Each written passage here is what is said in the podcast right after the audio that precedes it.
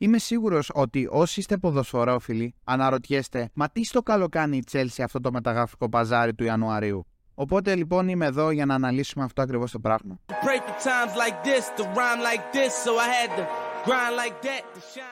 Καλώς ήρθατε σε άλλο ένα podcast των Averagers. Σήμερα είμαι μόνο εγώ, ο Μάικη, και θα αναλύσουμε το μεταγραφικό παζάρι και θα πούμε και λίγα παραπάνω πραγματάκια για την Chelsea.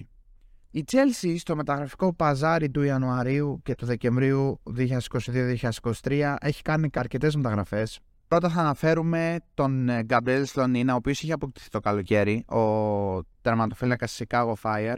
Αλλά για όσους δεν γνωρίζετε η σεζόν στο MLS τελείωσε ε, πριν λίγες μέρες οπότε ουσιαστικά πρώτη φορά ο Σλονίνα ε, προπονείται με την Chelsea αυτές τις μέρες είχε αποκτηθεί το καλοκαίρι, είχε δοθεί ιδανικός ε, στην ομάδα που είχε αποκτηθεί και τώρα γυρνάει επιτέλους στην Chelsea και προπονείται κανονικά. Λοιπόν, όσον αφορά το Σλονίνα, όσοι παίζετε football manager, ίσως να το γνωρίζετε, αποτελεί ένα από τα μεγαλύτερα wonder kids στη θέση του τερματοφύλακα. Δεν έχω να πω πάρα πολλά πράγματα για αυτόν. Είναι λίγο δύσκολο να αγωνιστεί από εδώ και πέρα στο υπόλοιπο της σεζόν, καθώς η Chelsea έχει αποκλειστεί και από τα δύο εγχώρια κύπελα, και από το FA Cup και από το Carabao Cup και έχοντας ήδη Μεντί ε, και Παγκεμπετινέλη, λίγο δύσκολο να πάρει χρόνο συμμετοχή στο Σλονίνα, στο Champions League ή στην Premier League. Οπότε αυτά για τον 18χρονο ε, Αμερικανό τερματοφύλακα. Προχωράμε λοιπόν σε μια επόμενη μεταγραφή της Chelsea, η οποία είναι ο Νταβίντ Ντάντρο Φοφανά. Ο Ιβοριανός επιθετικός αποκτήθηκε από την Μόλντε με 12 εκατομμύρια. Όπως ανέφερα, αγωνίζεται στο κέντρο της επίθεσης ε, είναι 20 χρονών, είναι άλλο ένα ταλέντο το οποίο υπογράφει η Chelsea. Και με τα χρώματα της Μέντε, ο Νταβίντ Άντροφ Φοφανά σε 66 παιχνίδια έχει 24 γκολ και 10 assist.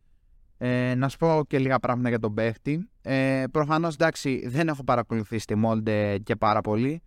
Αλλά ξέρω για τον ε, Φοφανά ότι αποτελεί έναν πάρα πολύ ε, γρήγορο παίκτη. Σε κάποια από τα highlights που έχω δει φαίνεται να έχει αρκετά καλή τεχνική κατάρτιση αλλά θεωρώ το, ότι από το παιχνίδι του ξεχωρίζει η ταχύτητά του. Είναι ένας, φαίνεται ένας αρκετά εξελίξιμος παίχτης. Τώρα στο υπόλοιπο της σεζόν δεν ξέρω κατά πόσο θα ε, χρησιμοποιηθεί από την Chelsea. Ίσως ε, ευνοηθεί και από την κακή φόρμα του Ομπαμεγιάν και από το πολύ κακό δυστυχώς τραυματισμό που είχε ο πολύ αγαπητός κατά τα άλλα Αρμάντο Μπρόγια ε, σε ένα φιλικό παιχνίδι της Chelsea με την Aston Villa κατά τη διάρκεια του Μουντιάλ. Ο Φοφανά τώρα που ηχογραφώ 30 πρώτου του 23 πρωί ε, έχει αγωνιστεί μόλις μόνο μία φορά με την Chelsea στο FA Cup με την ε, Manchester City 44 λεπτά. Εντάξει δεν είδαμε και πάρα πολλά πράγματα. Ήταν, ε, η αλήθεια είναι και ένα πάρα πολύ κακό παιχνίδι εκείνο για την Chelsea. Αυτά για τον Ντάτρο Φοφανά.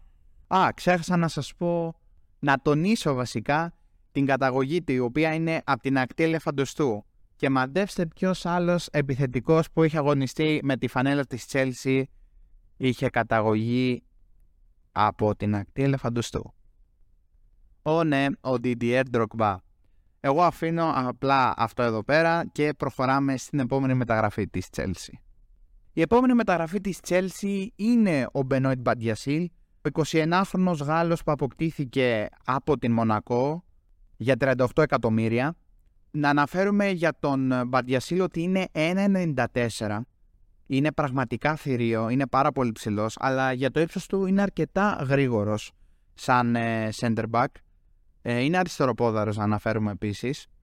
Πέρσι στο γαλλικό πρωτάθλημα με τη Μονακό βρισκόταν στην καλύτερη under 21 ομάδα του πρωταθλήματος και αν θυμάμαι καλά είχε και το υψηλότερο συνολικό ε, rating ε, όχι FIFA rating, ενώ την απόδοση 6, 7, 8, 9 που παίρνει ένας παίχτης μετά από ένα παιχνίδι. Κατά μέσο όρο είχε λοιπόν την καλύτερη απόδοση ε, σε όλη αυτή την εντεκάδα under 21 του γαλλικού πρωταθλήματος. Είναι Γάλλος ε, και έχει αγωνιστεί και με τις ε, μικρές εθνικές Γαλλίας. Ε, θα ήθελα λίγο να σταθώ στον ε, Benoit Μπαντιασίλ καθώς δεν ξέρω αν τον προφέρω σωστά, συγγνώμη αν δεν τον προφέρω σωστά. Ε, Καθώς έχει αγωνιστεί ήδη δύο παιχνίδια στην Premier League με την Chelsea και έχει αγωνιστεί και βασικός μάλιστα και ολόκληρο 90 λεπτό, δηλαδή έχει αγωνιστεί 180 λεπτά ως τώρα. ε, μου έχει κάνει πάρα πολύ καλή θετική εντύπωση. Ενώ δεν τον είχα παρακολουθήσει ξανά. Στο πλάι ενός προφανώς πάρα πολύ έμπειρου και τρομερού αμυντικού Τιάγκο Σίλβα έδειξε πάρα πολύ καλά χαρακτηριστικά. Μου άρεσε πάρα πολύ η οριμότητά του και η ηρεμία που είχε στο παιχνίδι του. Σε στιγμές πίεσης ε, ήταν αρκετά ψύχρεμος, παίρνοντας σωστές αποφάσεις. Αρκετά σταθερός, όπου χρειάστηκε η παρέμβασή του ήταν εκεί. Και γενικότερα στα πρώτα δύο του παιχνίδια στην Premier League έχει δείξει πάρα πολύ καλά στοιχεία και θεωρώ ότι η δίκη αυτή τη στιγμή είναι βασικός εκμεταλλευόμενος την ε, αρκετά κακή φόρμα του Καλυντού Κουλιμπαλή που αποκτήθηκε το καλοκαίρι και του πολύ επιρρεπής σε τραυματισμούς Wesley Φοφανά. Ο Μπαντιασίλ αρπάζει την ευκαιρία και ε, ίσως τον δούμε σε ακόμα περισσότερα παιχνίδια βασικό ε, για το υπόλοιπο της σεζόν. Πάρα πολύ καλά στοιχεία. Δεν το περίμενα να βγει αυτή η μεταγραφή από τώρα και να τον χρησιμοποιήσει ο Γκράχαμ Μπότερ από τώρα στην Chelsea, αλλά ίσως αυτή η μεταγραφή ενώ δεν το περίμεναν πάρα πολύ να βγει και τα καλή για την Chelsea. Τον κρατάω τον Μπενόιτ Μπαντιασίλ. Πραγματικά έχει δείξει αρκετά καλά στοιχεία ε, σε αυτά τα δύο του παιχνίδια στην Chelsea. Βέβαια, ακόμα είναι πάρα πολύ νωρίς για να βγάλουμε συμπέρασμα. Πραγματικά πάρα πολύ νωρίς. Αλλά μιλάμε για έναν 21χρονο συνομήλικο δηλαδή. Ε, αμυντικό, ο οποίος έχει όλο το μέλλον μπροστά του να εξελιχθεί και θεωρώ ότι πλάι στον ε, Τιάγκο Σίλβα, ο οποίος είναι πάρα πολύ έμπειρος, μπορεί να μάθει αρκετά πράγματα και να εξελιχθεί πολύ καλά ήταν έχτης. Αυτό για τον Βαντιασίλη μου έχει κάνει πολύ καλή εντύπωση και ήθελα να το τονίσω. Επόμενη μεταγραφή για την Τζέλσι ήταν ο 18χρονος ε, κεντρικός μέσος της ε, Βάσκο Νταγκάμα, ο Αντρέι Σάντος, ένα παικτάκι το οποίο δεν έχω παρακολουθήσει προφανώς γιατί δεν παρακολουθώ τον, ε, το πρωτάθλημα της Βραζιλίας αλλά έχω ακούσει ότι τη, για την ηλικία του έχει πάρα πολύ ε, καλά στοιχεία σαν ποδοσφαιριστής. Είναι ιδιαίτερα δυνατός και αρκετά έτοιμος για την ηλικία του. Ε, στο πρωτάθλημα της Βραζιλίας ε, με τα χρώματα της ε, Βάσκο Νταγκάμα είχε 43 μόλις εμφανίσεις σκοράροντας μάλιστα 11 γκολ τα οποία είναι αρκετά πολλά για έναν παίχτη που αγωνίζεται στον άξονα ε, κυρίως ε, αγωνίζεται ως ε, κεντρικός μέσος αλλά έχει παίξει και αρκετά παιχνίδια σαν ε, αμυντικός μέσος. Αυτές οι, αυτές οι δύο είναι οι θέσεις σε οποίες γνωρίζει καλύτερα ο Τσάντος. Ε, δεν θα σταθούμε πάρα πολύ σε αυτή τη μεταγραφή καθώς ε, σαν Ευρωπαίοι νομίζω δεν παρακολουθούμε τόσο το βραζιλιάνικο πρωτάθλημα και δεν ξέρουμε πάρα, πάρα πολλά πράγματα γι' αυτό ούτε για τον Αντρέι Σάντος ε, κάποια βασικά πράγματα σας είπα μόνο. Θα δούμε πώς ε, θα εξελιχθεί αυτή η μεταγραφή για την Chelsea. Ακόμα είναι αρκετά νωρίς. Είναι και πολύ μικρός ο Σάντος, μόλις 18 ετών. Ίσως ε, δοθεί δανεικός αν προλάβει Chelsea. Αλλά μιας και βρισκόμαστε στην πρώτη τελευταία μέρα αυτή τη στιγμή του, ε, που ηχογραφεί το podcast του μεταγραφικού παραθύριου του Ιανουαρίου. Λίγο δύσκολο, οπότε μάλλον θα μείνει στην Chelsea το υπόλοιπο της σεζόν. Επόμενη μεταγραφή της Chelsea ήταν ο Νόνι Μαντουέκε, ο 20χρονος Άγγλος Extreme, ο οποίος αγωνιζόταν στην Eindhoven πριν έρθει στο Λονδίνο και υπογράψει με την Chelsea. Στα 38 εκατομμύρια κοστολογήθηκε η μεταγραφή του. Ματικό να αναφέρομαι κάπου εδώ ότι ο Μαντουέκε προέρχεται από τις Ακαδημίες της Tottenham, όπου το 2018 πίσω ελεύθερος υπέγραψε βασικά στην Eindhoven ε, ένας εξτρέμ ο οποίος και αυτός είναι πάρα πολύ γρήγορος και μπορεί να ε, βοηθήσει την Chelsea στη μεταβίβασή της ε, στο γρήγορο παιχνίδι στην αντεπίθεση. Μια θέση η οποία θεωρώ ότι πονάει αρκετά η Chelsea ε, μετά την ε, φυγή του Εντέ Ναζάρ στα εξτρέμ καθώς ε, ζήγες και πούλησε ας πούμε τα τελευταία χρόνια δεν έχουν καταφέρει ούτε ο Τίμο Βέρνερ όσο αγωνίστηκε εκεί δεν έχουν καταφέρει να καλύψουν επάξια το κενό και σε 125 μάτς στην καριέρα του ως τώρα έχει 38 γκολ και 27 assist με τα φρώματα κυρίως της ε, Eindhoven και έχει και μια εμφάνιση ε, under 18 Premier με την Tottenham. Αυτά και για τον Μαντουέκη δεν έχω να πω πάρα πολλά πράγματα ε, καθώς ε, δεν τον έχω παρακολουθήσει ιδιαίτερα αλλά μιλάμε για άλλο ένα ταλέντο από τα πολλά που απέκτησε η Chelsea αυτό το μεταγραφικό παράθυρο το οποίο κυρίως ε, θα δούμε την εξέλιξή του και το παιχνίδι του στο μέλλον από εδώ και πέρα. Και τώρα ήρθε η ώρα σιγά σιγά να περνάμε στα πιο καυτά ονόματα ε, και στον Ζωάο Φέληξ, ο οποίος είναι ο μοναδικός παίκτης που ήρθε ως μεταγραφή ε, σε αυτό το παράθυρο για την Τζέλσι ως δανεικός για 11 εκατομμύρια, τα οποία είναι αρκετά πολλά λεφτά ε, όταν μιλάμε για δανεικό. Ο Ζωάο Φέληξ λοιπόν ήρθε στο Λονδίνο για χατήρι της Τσέλσι από την Ατλέτικο Μαδρίτης, ο Πορτογάλος διεθνής, ο οποίος αγωνίστηκε φυσικά και στο Μουντιάλ. Ο Ζωάο Φέληξ είναι ένας παίχτης ο οποίος ε, διαθέτει, ένα, διαθέτει πάρα πολύ καλά χαρακτηριστικά. Είναι ένας αρκετά πλήρης παίκτης. Ε, μπορεί να αγωνιστεί σε πάρα πολλές θέσεις. Μπορεί να αγωνιστεί ε, σαν κεντρικός επιθετικός, μπορεί να αγωνιστεί ως δεύτερος επιθετικός, ψευτοενιάρη πίσω από τον επιθετικό, αλλά και ως ε, extreme, κυρίως αριστερό, και σαν δεκάρι. Δηλαδή είναι ένας παίχτης πολυθεσίτης, μπορεί να αγωνιστεί σε πολλές θέσεις και να προσφέρει το επιθετικό κομμάτι. Ο Πορτογάλος διαθέτει πάρα πολύ καλά τεχνικά χαρακτηριστικά και γενικότερα είναι ένας ε, πολύ καλός playmaker.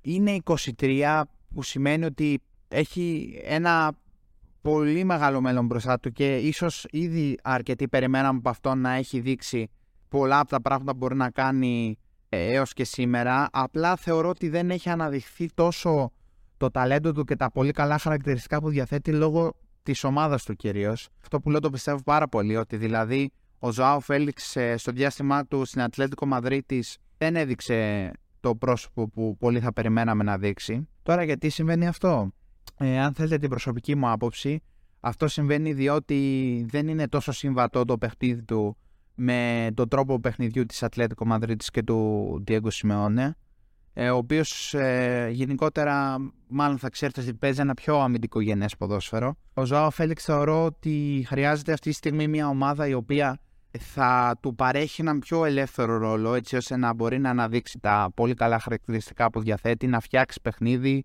καθώς εντάξει έχει μια ε, θεωρώ ότι έχει αρκετό vision σαν παίχτης ότι έχει επίσης πολύ καλά τεχνικά χαρακτηριστικά και μπορεί να δημιουργήσει ε, για μια ομάδα που θα του παρέχει τους κατάλληλους χώρους και γενικά να έχει τις κατάλληλες συνθήκες να αγωνιστεί ο Φέληξ. Ως στην Ατλέτικο θεωρώ ότι δεν έχει συμβεί αυτό ή αν έχει συμβεί, έχει συμβεί σε πολύ μικρό βαθμό. Ε, κάποια μικρά διαστήματα ε, έδειξε ο Ζωά Φέληξ ότι είναι ένας ποδοσφαιριστής ο οποίος μπορεί να κάνει αρκετά πράγματα μέσα στον αγωνιστικό χώρο. Α πούμε, μια στιγμή που θυμάμαι εγώ προσωπικά ε, πέρσι στο Champions League με τη United ε, που είχε σκοράρει και γενικότερα κάποιες καλές εμφανίσεις. Έχει κατακτήσει και το πρωτάθλημα της Ισπανίας με το Ατλέτικο Μανδρίτη. Και κάπου εδώ να αναφέρουμε τα στατιστικά του. Σε 219 παιχνίδια με την Benfica την οποία ξεκίνησε την καριέρα του και την Ατλέτικο Μαδρίτης είχε 68 γκολ και 35 assist. Γενικότερα ο Ζωά Φέληξ κατά τη διάρκεια της περίοδου που είχε πάρει μεταγραφές στην Ατλέτικο Μαδρίτης είχε ένα πάρα πολύ μεγάλο hype σαν παίκτης από το ποδοσφαιρικό κοινό. Εγώ θυμάμαι χαρακτηριστικά να αναφέρεται μαζί με τα πολύ μεγάλα ονόματα Χάλαν και Εμπαπέ που αυτή τη στιγμή πραγματικά κυριαρχούν στο παγκόσμιο ποδόσφαιρο και μιλάμε για δύο από τους καλύτερους παίκτες στον κόσμο αυτή τη στιγμή. Ο Ζωά Φέληξ δεν έχει φτάσει ακόμα σε παρόμοιο επίπεδο με αυτά τα δύο παιδιά που αναφέραμε και θεωρώ ότι αν βρει την ομάδα η οποία μπορεί, μπορούν να υπάρξουν οι κατάλληλες συνθήκες και μπορεί να του δοθεί ο ρόλος που του ταιριάζει και να μην βρίσκεται σε ένα περιβάλλον και σε μια ομάδα η οποία παίζει τόσο ε, αμυντικό ποδόσφαιρο, γενικότερα να δημιουργηθούν οι κατάλληλες συνθήκες για αυτόν, ο Ζωά Φέληξ σε αυτή την περίπτωση μπορεί να εξελιχθεί στον παίχτη που περιμέναμε πάρα πολύ. Δεν ξέρω αν η Chelsea θα είναι αυτή η ομάδα, το ελπίζω όμως, καθώς είναι ένας παίκτης ο οποίος μου αρέσει πάρα πολύ και εύχομαι τα καλύτερα σε αυτόν. Μακάρι να κάνει μια αρκετά καλό κλείσιμο σεζόν στην Chelsea, αυτό το υπόλοιπο της σεζόν που θα, που θα βρίσκεται στο Λονδίνο και είμαι αρκετά θετικός ότι αν ε, δείξει κατάλληλο αγωνιστικό πρόσωπο ο Φέλιξ θα αποκτηθεί μόνιμα και όσοι κάνουν και μεταγραφή το καλοκαίρι από την Chelsea. Θεωρώ ότι μπορεί η Chelsea να κλείσει ένα τέτοιο deal, αν όντως θέλει. Καθώς πιστεύω ότι ο Φέληξ θα θέλει να μείνει στη Chelsea και δεν πιστεύω ότι είναι τόσο ψημένος να γυρίσει μετά στην Ατλέτικο. Επόμενη πολύ μεγάλη σημαντικότητα για μένα προσωπικά μεταγραφή, η οποία ανακοινώθηκε πολύ πρόσφατα, είναι η πιο πρόσφατη μεταγραφή αυτή τη στιγμή που έχω γραφώ, της Chelsea, είναι ο Μάλο Γκούστο. Ένας παίκτης ο οποίος προσωπικά δεν έχω παρακολουθήσει, 19χρονο και το πιο σημαντικό πράγμα που επιτέλους, επιτέλους, επιτέλους απέκτησε η Chelsea είναι δεξί μπακ. Μια θέση που πραγματικά όταν τραυματίζεται ο Ρις James βγάζω τα μάτια μου όταν βλέπω την Chelsea. Χρειαζόμαστε δεξί μπακ. Γιατί κάπου εδώ να αναφέρω ότι ο Αθπιλκουέτα καλός, χρυσός, έχει προσφέρει στην Chelsea πάρα πολλά πράγματα. Πάρα πολλά πράγματα. Έχει σηκώσει κάθε είδους τρόπεο με την Chelsea. Ε, πρωτάθλημα, Europa League, Champions League, βρίσκεται στην ομάδα από το 2012, είναι ο αρχηγός μας, ε, έχει κλείσει τις 500 εμφανίσεις και συνεχίζει, αλλά πλέον με το πέρασμα των χρόνων ο Αθλητικοέτα έχει μεγαλώσει, η καριέρα του βρίσκεται αυτή τη στιγμή θεωρώ σε πτωρική πορεία. Και όταν αγωνίζεται ως βασικός στο δεξιάκο της άμυνας της Chelsea, ειδικότερα σαν wingback, θεωρώ ότι εκτός ότι δεν συνεισφέρει ε, πολλά στην επίθεση, αυτό ίσως το λέω επειδή βλέπω το, το Rhys James ο οποίος είναι καταλητικός στην επίθεση και στην άμυνα της Chelsea, αλλά ειδικά σε σύγκριση με το Rhys James ο Αθπιλκουέτα πραγματικά προσφέρει πολύ λιγότερα. Και ήθελα να πω ότι και στο αμυντικό κομμάτι μεγαλώνοντας έχει χάσει αρκετή από την εκρηκτικότητα και την ταχύτητά του που γενικότερα Αθπιλκουέτα ποτέ δεν ήταν ο απίστευτα γρήγορος παίχτης. Οπότε καταλαβαίνετε, ειδικά πλέον αυτό τον δυσκολεύει πάρα πολύ την αμυντική του συμπεριφορά. Οπότε μια πάρα πολύ καλή κίνηση από την Chelsea εδώ. Άλλο ένα νέο ταλέντο το οποίο προστίθεται στο ρόστερ αυτό τον Ιανουάριο. Ε, δεν έχω να πω πάρα πολλά πράγματα. Έχει αγωνιστεί ε, με τη Λιόν ε, σε 67 παιχνίδια, τα οποία έχει σκοράρει ένα γκολ και έχει φτάσει στο και αυτά τα στατιστικά δεν ήταν και τρομερά πολύ, ειδικά τα γκολ και assist για ένα δεξί μπακ, αν και εντάξει η θέση του δεξί μπακ τα τελευταία χρόνια φαίνεται να βρίσκεται σε ένα να αλλάζει, να γίνεται να revolutionize τις θέσεις και να συμμετέχουν πιο ενεργά στην επίθεση. Ε, εντάξει, OK. Okay. Να αναφέρουμε ότι ο Γκούστο ε, αποκτήθηκε από την Chelsea αλλά το υπόλοιπο της σεζόν θα συνεχίσει να αγωνίζεται ως δανεικός ε, στην ομάδα της Λεόν και ουσιαστικά ε, θα έρθει στην Chelsea το καλοκαίρι.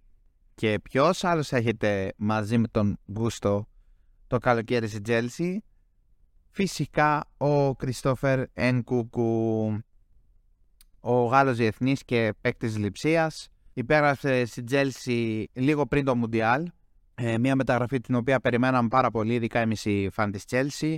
Γύρω σε 70 εκατομμύρια κοστολογείται η μεταγραφή. Ο Ενκουκού, εντάξει, μιλάμε για έναν ποδοσφαιριστή με αρκετή πληρότητα όσον αφορά την επίθεση, πάρα πολύ γρήγορος, πάρα πολύ καλά τεχνικά χαρακτηριστικά, με αρκετή ικανότητα στο, στο σκοράρισμα τον οποίο έχει δείξει αρκετά και φέτος. Ξεκινώντας ε, από την Παρή, έπειτα πήρε μεταγραφή στην Λιψία και πλέον από το καλοκαίρι θα αγωνίζεται στην ε, μεγαλύτερη ομάδα του Λονδίνου. Ναι, το είπα. Λοιπόν, ο Ενκουκού ε, στην καριέρα του έχει 281 μάτς, στα οποία έχει σκοράρει 89 φορές και έχει δώσει 61 assist. Φέτος στην Bundesliga δείχνει ένα ιδιαίτερα καλό πρόσωπο, καθώς σε 15 μάτς έχει 12 γκολ και 2 assist. Και πέρσι είχε πάρα πολύ καλά στατιστικά στην Bundesliga καθώς σε 34 μάτς είχε 20 γκολ και 15 assist και ίσως ε, δώσει λύσεις από του χρόνου σε αυτή την παθητική μπορώ να πω επίθεση της Chelsea ειδικά φέτος που μοιάζει να μην έχει ιδιαίτερα πολλές λύσεις. Δεν έχω να πω πάρα πολλά ακόμα για τον ε, Νκουκού. Είναι ένας ε, παίχτης ο οποίος σίγουρα θα είναι πολύ χρήσιμος για την Chelsea. Μπορεί να αγωνιστεί και σαν extreme και σαν δεκάρι, ακόμα και σαν center for. Αρκετά γνωστό στο ποδοσφαιρικό κοινό, με πάρα πολύ καλά χαρακτηριστικά. Το μόνο που μένει είναι να δούμε ε, πώς θα προσαρμοστεί από του χρόνου την Premier League και την Chelsea. Και περνάμε τώρα σε άλλη μια μεταγραφή που κόστησε 70 εκατομμύρια για την Chelsea, στην οποία έγινε και τεράστιος δώρος. Υπήρξε μια μεταγραφή η οποία δεν την περιμέναμε και τελευταία στιγμή έσκασε σαν βόμβα. Φυσικά μιλάει για τον Μικαήλο Μούντρικ, τον νεαρό Ουκρανό παίκτη που αποκτήθηκε από τη Σακτάρ, ο οποίος ήταν να υπογράψει στην Άσταλ μέχρι και την τελευταία στιγμή, όπου μπήκε η Τσέλση πάρα πολύ δυναμικά στο παιχνίδι. και οι agents της Σαχτάρ ε, είπαν ότι ήταν πραγματικά πάρα πολύ professional οι συζητήσεις και το deal το οποίο προσέφερε η Chelsea. Γενικότερα ε, όλη η κίνηση αυτή της Chelsea που έπεισαν τους ανθρώπους της Σαχτάρ. Ο Μούντρικ ενδιαφέρθηκε πάρα πολύ το project το οποίο πάει να χτίσει η Chelsea αυτή τη στιγμή. Οπότε υπέγραψε στην Chelsea για 7,5 χρόνια, όπως και ο Μαντούεκ υπέγραψε για 7,5 χρόνια. Πάρα πολύ μεγάλη διάρκεια συμβολέου. Που διάβασε κιόλας ότι η UEFA ίσως επιτρέπει από εδώ και πέρα στις ομάδες να υπογράφουν μέχρι 6 χρόνια στους παίχτες. Fun fact αυτό. Οπότε ας πούμε τώρα λοιπόν κάποια πράγματα για τον ε, Μικάλο Μούντρικ. Ο Μούντρικ για όσους δεν το γνωρίζουν ε, αγωνίζεται κυρίως ως αριστερό εξτρέμ, είναι 22 χρονών. Ε, μπορεί να αγωνιστεί φυσικά και στην ε, άλλη πλευρά, δηλαδή και ως δεξί εξτρέμ. Μιλάμε για ένα παίκτη ο οποίος ε, έχει πάρα πολύ καλά τεχνικά χαρακτηριστικά. Είναι πάρα πολύ γρήγορος. Ε, διαθέτει ένα πολύ καλό επιθετικό παιχνίδι και θα ήθελα λίγο να σταθώ σε αυτή την ε, εμφάνιση του με τη Liverpool, η οποία ε, αγωνίστηκε 35 λεπτά. Πραγματικά έδειξε κάποια πολύ καλά στοιχεία για το παιχνίδι του. Τι εννοώ, ε, φάνηκε να δυσκολεύει ιδιαίτερα πολύ τον Μίλνερ και μετέπειτα και τον Ρέντ Αλεξάνδερ Άρνολτ που μπήκε ως αλλαγή, οι οποίοι έδειχναν ανίκανοι να το σταματήσουν όταν έβγαινε στην αντεπίθεση λόγω της ταχύτητας και των πάρα πολύ καλών τεχνικών στοιχείων που διαθέτει. Πολύ καλό έλεγχο της μπάλας.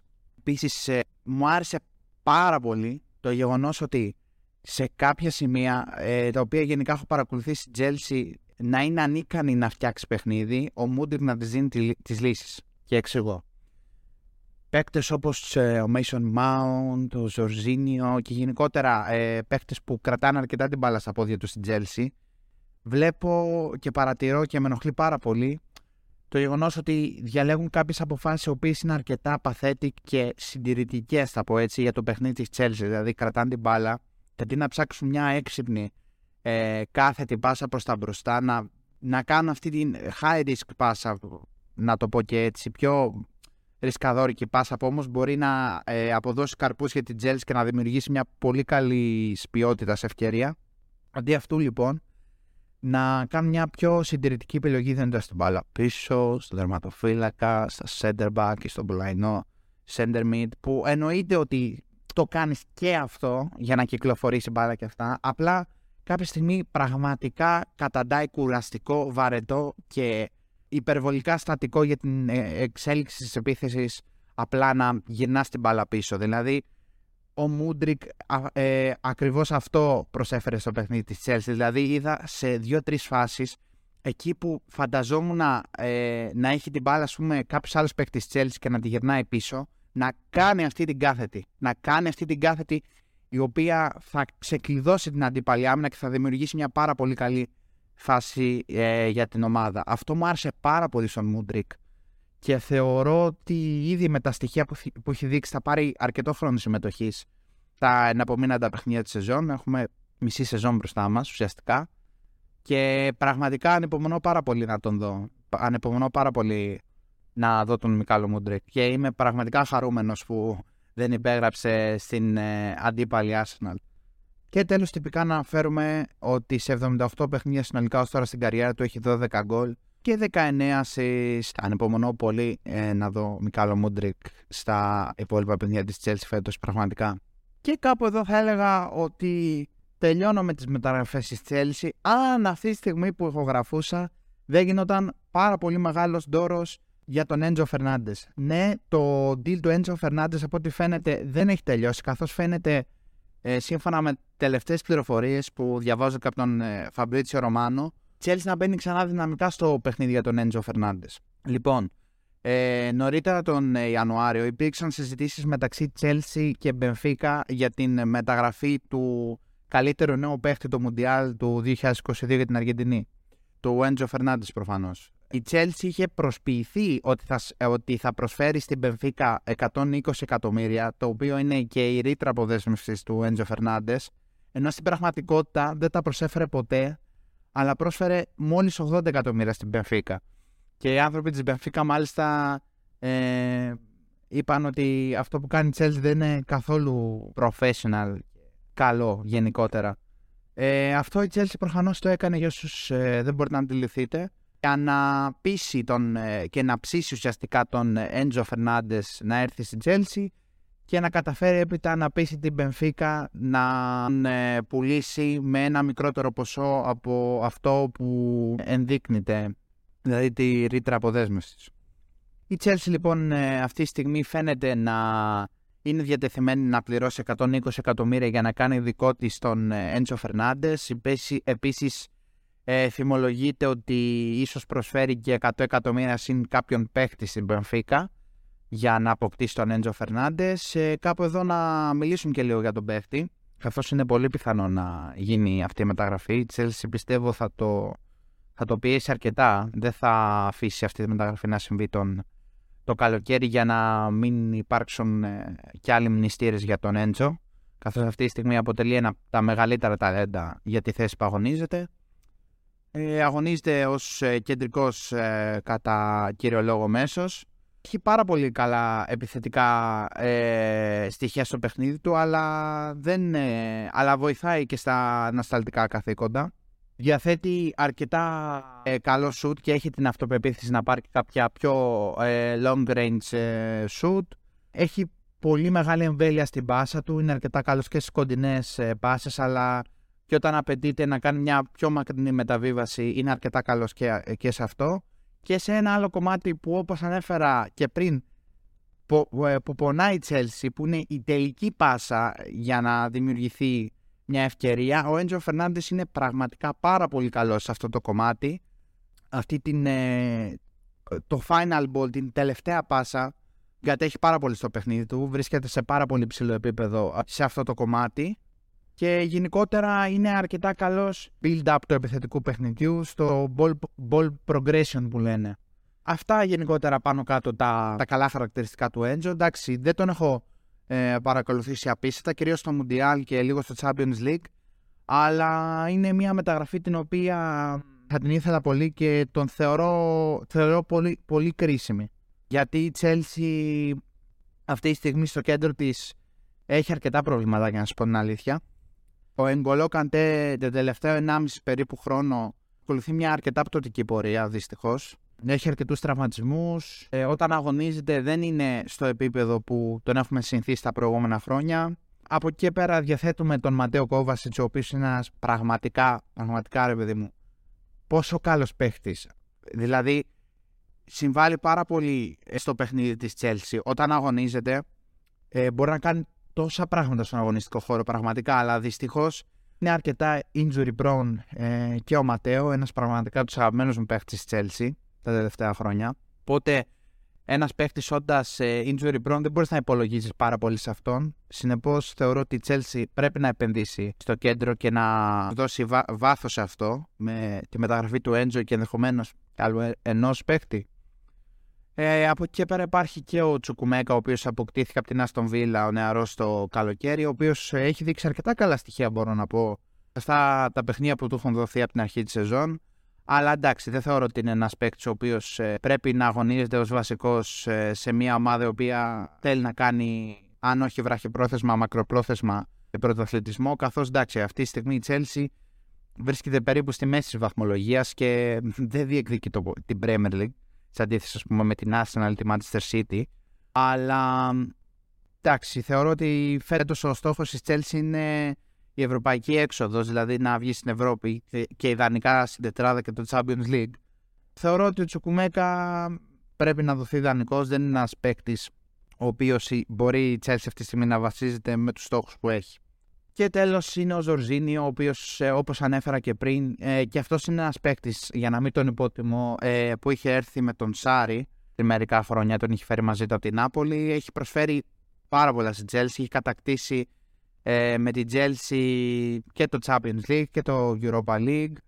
Έχει υπάρξει πολύ σημαντικός παίκτης για την Chelsea τα προηγούμενα χρόνια, αλλά θεωρώ ότι αυτή τη στιγμή είναι σε μια φάση της καριέρας του που δεν θεωρώ ότι μπορεί να ανταπεξέλθει απόλυτα στο επίπεδο της ε, Chelsea και της Premier League. Μιλάμε για ένα χάφ το οποίο είναι πραγματικά πολύ αργό για τον πενήρη ρυθμό της Premier League. Τον βλέπω πολλές φορές όταν ε, αγωνίζεται και κρατάει την μπάλα να κάνει τρομερά συντηρητικές επιλογές, να κερνάει την μπάλα πίσω, να, να, να μην βοηθάει στη γρήγορη ανάπτυξη του παιχνιδιού το οποίο είναι πραγματικά κάτι πολύ εκνευριστικό και το οποίο θεωρώ ότι πάσχει η Chelsea. Επίσης, σε, σε ανασταλτική λειτουργία, όταν χάνει την μπάλα ή όταν ε, η, αντί, η αντίπαλη ομάδα αντεπιτίθεται, ο Ζορζίνο είναι πάρα πολύ αργός για να αμυνθεί. Γι' αυτό αποτελεί αρκετά μεγάλο μειονέκτημα ε, για την άμυνα της Chelsea, η οποία εκτίθεται σε κάποια σημεία και σε αυτό παίζει πολύ σημαντικό ρόλο και η απουσία του Ζορζίνο από το ανασταλτικό παιχνίδι. Ε, σε καμία περίπτωση δεν θέλω να τον υποτιμήσω. Απλά θεωρώ ότι ίσως έχει κλείσει ε, ο κύκλος του για την Chelsea. Τον ευχαριστούμε πάρα πολύ. Ε, αλλά θα ήθελα να σιγά σιγά να αρχίσει να, να αποχωρεί ο Ζορζίνιο και να γίνει ένα φρεσκάρισμα στο κέντρο. Πέρα του κέντρου είμαι πάρα πολύ χαρούμενος που επιτέλους αποκτήθηκε backup, ε, όπως ανέφερα και πριν, C-back για τον Rhys James, ο Γκούστο. Κουκουρέγια, σαν δεύτερο αριστερό μπακ είμαι ευχαριστημένος. Σαν πρώτο αριστερό μπακ, αν τον είχαμε, δεν θα ήμουν και τόσο. Τι στα παιχνίδια που έχει αγωνιστεί λόγω των τραυματισμών που είχε ο Τσίλουελ, έχει δείξει σε κάποια καλούτσικο πρόσωπο, αλλά κατά κύριο λόγο είναι, θα έλεγα, στην καλύτερη αρκετά μέτριος ο Κουκουρέγια. Από εκεί και πέρα μου αρέσει πάρα πολύ που αποκτήσαμε παίκτες που μπορούν να αγωνιστούν στα extreme, όπως είναι ο Ενκουκού, όπως είναι ο Μαντουέκε, που είναι καθαρό extreme ο Μούντρικ που είναι καθαρό extreme, ο Ενκουκού, όπως είπα και ο Φέλεξ μπορούν να αγωνιστούν σαν ε, extreme. Καθώς εντάξει, ο Πούληση και ο Ζήγες ε, δεν έχουν προσφέρει τα αναμενόμενα αυτό το διάστημα το, το οποίο αγωνίζονται στη Chelsea. Μου αρέσουν πολύ αυτές οι προσθήκες. Γενικότερα η Chelsea αυτή τη στιγμή επενδύει στο μέλλον και προσπαθεί να φτιάξει ένα ρόστερ με αρκετά μεγάλο βάθος, το οποίο είναι πολύ εντυπωσιακό. Έχουν απεκτηθεί και κάποια center back. Ε, πολύ σημαντικό, ας πούμε, ο, που αποκτήθηκε ο Παντία Σίλ με τόσους τραυματισμούς που έχουμε, το Φοφανά και με το ντεφορμάσμα του Κουλιμπαλί όπως ανέφερα. Και από εκεί και πέρα θεωρώ ότι υπάρχει και θέμα στο center for καθώς δεν έχουμε αυτή τη στιγμή αυτόν τον παίχτη ο οποίος ε, θα ματώσει τα δίχτυα αλλά θεωρώ ότι αυτό το πρόβλημα αυτή τη στιγμή για την Chelsea είναι αρκετά δευτερεύον καθώς έχει πολύ πιο σημαντικά προβλήματα θεωρώ στην ανάπτυξή της και στη δημιουργία φάσεων η Chelsea και θεωρώ ότι αν λύσει αυτά τα προβλήματα ας σκεφτεί μετά για έναν κεντρικό επιθετικό που θεωρώ ότι με τις μεταγραφές που έχει κάνει μπορούν να δοθούν λύσεις και εκεί από τον Εγκουκού, ίσως από τον Φέληξ, έχουμε δει και τον Χάβερτς να αγωνίζει σε αυτό το σημείο. Μην ξεχνάμε και ότι υπάρχει και ο Μπρόγια στο ρόστερ. Γενικότερα και ο Φοφανά που αποκτήθηκε. Γενικότερα θεωρώ ότι είναι ένα πολύ δευτερεύον πρόβλημα για την Chelsea αυτό και ότι έχει να λύσει άλλα βασικά προβλήματα που ίσως και αν ε, όντως λυθεί αυτό το πρόβλημα ανάπτυξης για την Chelsea, να λυθεί αυτόματα και αυτό το πρόβλημα που ανέφερα πριν με τον επιθετικό. Λοιπόν, αυτά. Ελπίζω να σας ε, άρεσε αυτό το podcast και να το βρήκατε ενδιαφέρον, καθώς ε, θεωρώ προσωπικά ότι και για έναν ο οποίος δεν είναι ε, ο παδός της Chelsea, το συγκεκριμένο μεταγραφικό παράθυρο του προκάλεσε αρκετό ενδιαφέρον και ίσως του του φάνηκε αρκετά περίεργο καθώς επενδύθηκαν πάρα πολλά χρήματα αλλά από ό,τι φαίνεται σιγά σιγά αυτό πρέπει να αρχίσουμε να μας φαίνεται κανονικό γιατί βλέπουμε τα τελευταία χρόνια ότι σιγά σιγά αρχίζουν και επενδύονται όλο και παραπάνω χρήματα στο ποδόσφαιρο. Αυτά λοιπόν, ήμουν ο Μάκη, ευχαριστώ πάρα πολύ που ακούσατε αυτό το podcast. Μην ξεχάσετε να μας ακολουθήσετε στο λογαριασμό μας στο Instagram, στο Facebook Ακολουθήστε γενικότερα τους averages σε όλα τα social media, στο Twitter και μην ξεχάσετε πραγματικά, το τονίζω, να μπείτε στον Discord server μας που μπορείτε να συζητήσετε για πάρα πολλά θέματα αθλητικά και μη. Μην το χάσετε, πραγματικά μπείτε στο Discord server μας. Αυτά, ήμουν ο Μάκη και θα τα πούμε σε ένα επόμενο podcast.